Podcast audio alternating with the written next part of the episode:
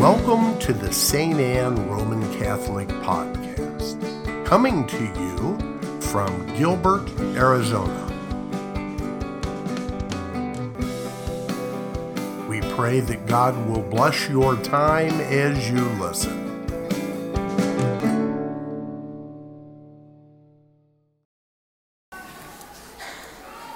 Every time I hear this gospel, the beginning of this gospel, it reminds me of the line from the Fiddler on the Roof, where it said, An eye for an eye, a tooth for a tooth. Very good.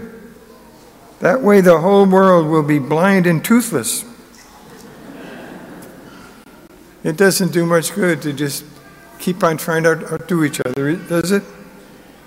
Today's gospel challenges to be perfect as our Heavenly Father is perfect. This perfection is to love as God loves. And each of these examples in the gospel kind of bring that out. God loves different than we do. Our reaction is not the same as our normal reaction is not the same. We have to work at acting differently. That's what we mean by being perfect.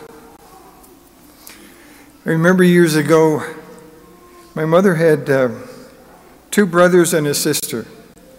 And one year, her younger brother bought a new car.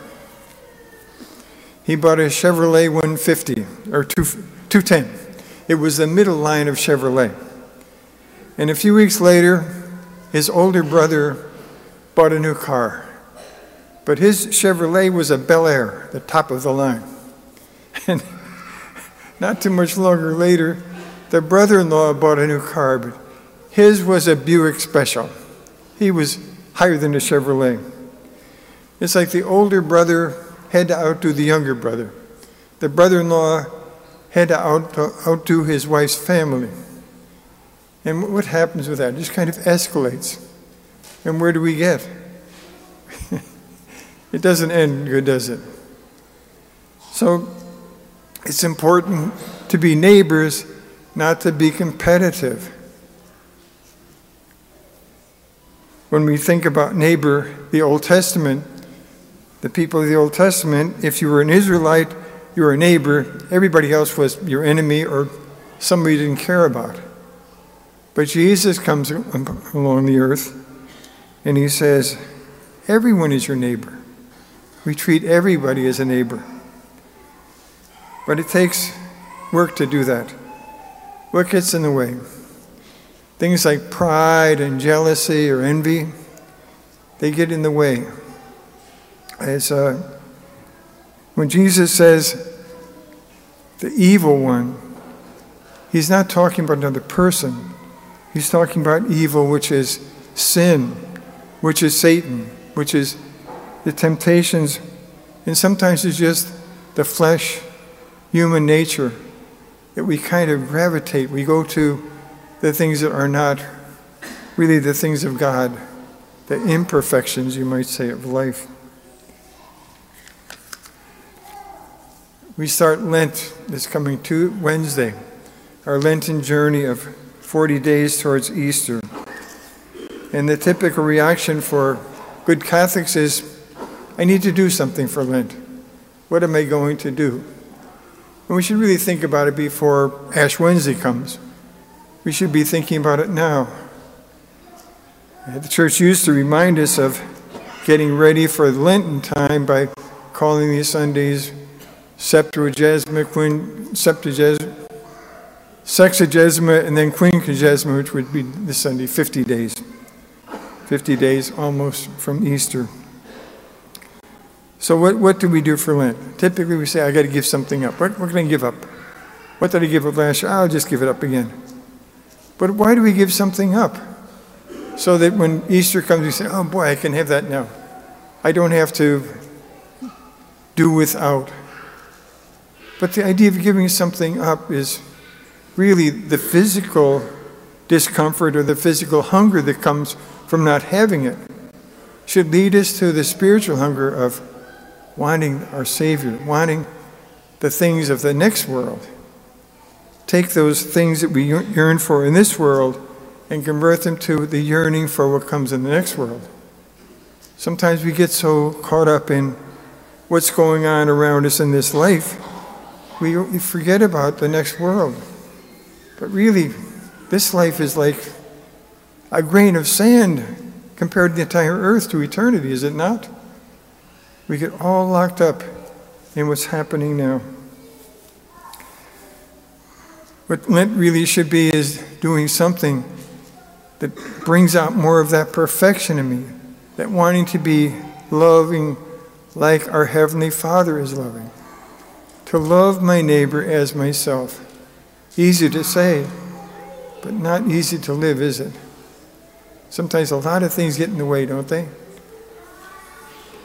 I remember one time, uh, well, just to talk about this whole thing of sin. Sin is, uh, every sin is opposed by some kind of virtue, is it not? There's a virtue that opposes every sin. We think about the sin, probably the, the granddaddy of all the sins is pride. This pride of, I want to stand out, I want to be recognized, I want to be important. But pride is opposed by the virtue of humility. Humility says, I know who I am. I don't want to be more than who I am. So, how do we oppose pride when it comes in our life? By maybe settling for less, by not setting our values as high for ourselves, by not trying to get everything I can get for myself, but trying to be satisfied with what, what is less. Another sin is anger. We, every human being has times when they're angry. Jesus became angry when reading Scripture. But anger is opposed by patience and prudence. I say anger is also opposed by gratitude. To be, have a grateful heart. You can't be angry and grateful at the same time. When I start to feel myself getting worked up and angry, I need to say, Ooh, wait a minute, how, what do I have here? I have so much good, but I get so distracted by this little thing. One time I, I was in a, re, a situation with someone where we had similar duties and responsibilities. And uh, we were new to this situation, and we would talk to each other and kind of share our experiences of things we did that were in this new situation we were in. And after what I realized when I would talk to this person, that if I started talking about, and kind of bragging maybe about what I was doing or telling him something he didn't do that I got to do, I would see that he would almost be depressed or he would start to frown or I, I wasn't making a good impression on him.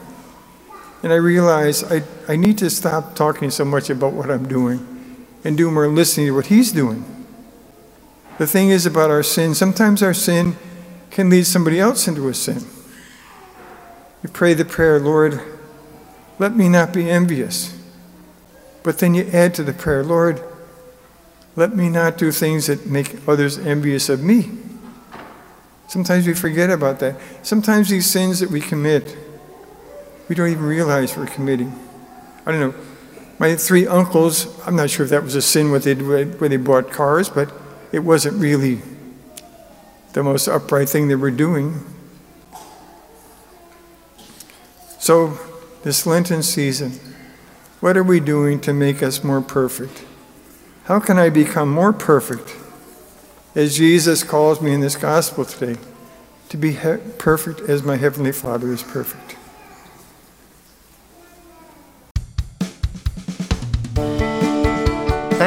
For listening to the St. Anne Roman Catholic Podcast. For additional podcasts and media, visit us on the web at www.stanneaz.org. Again, that's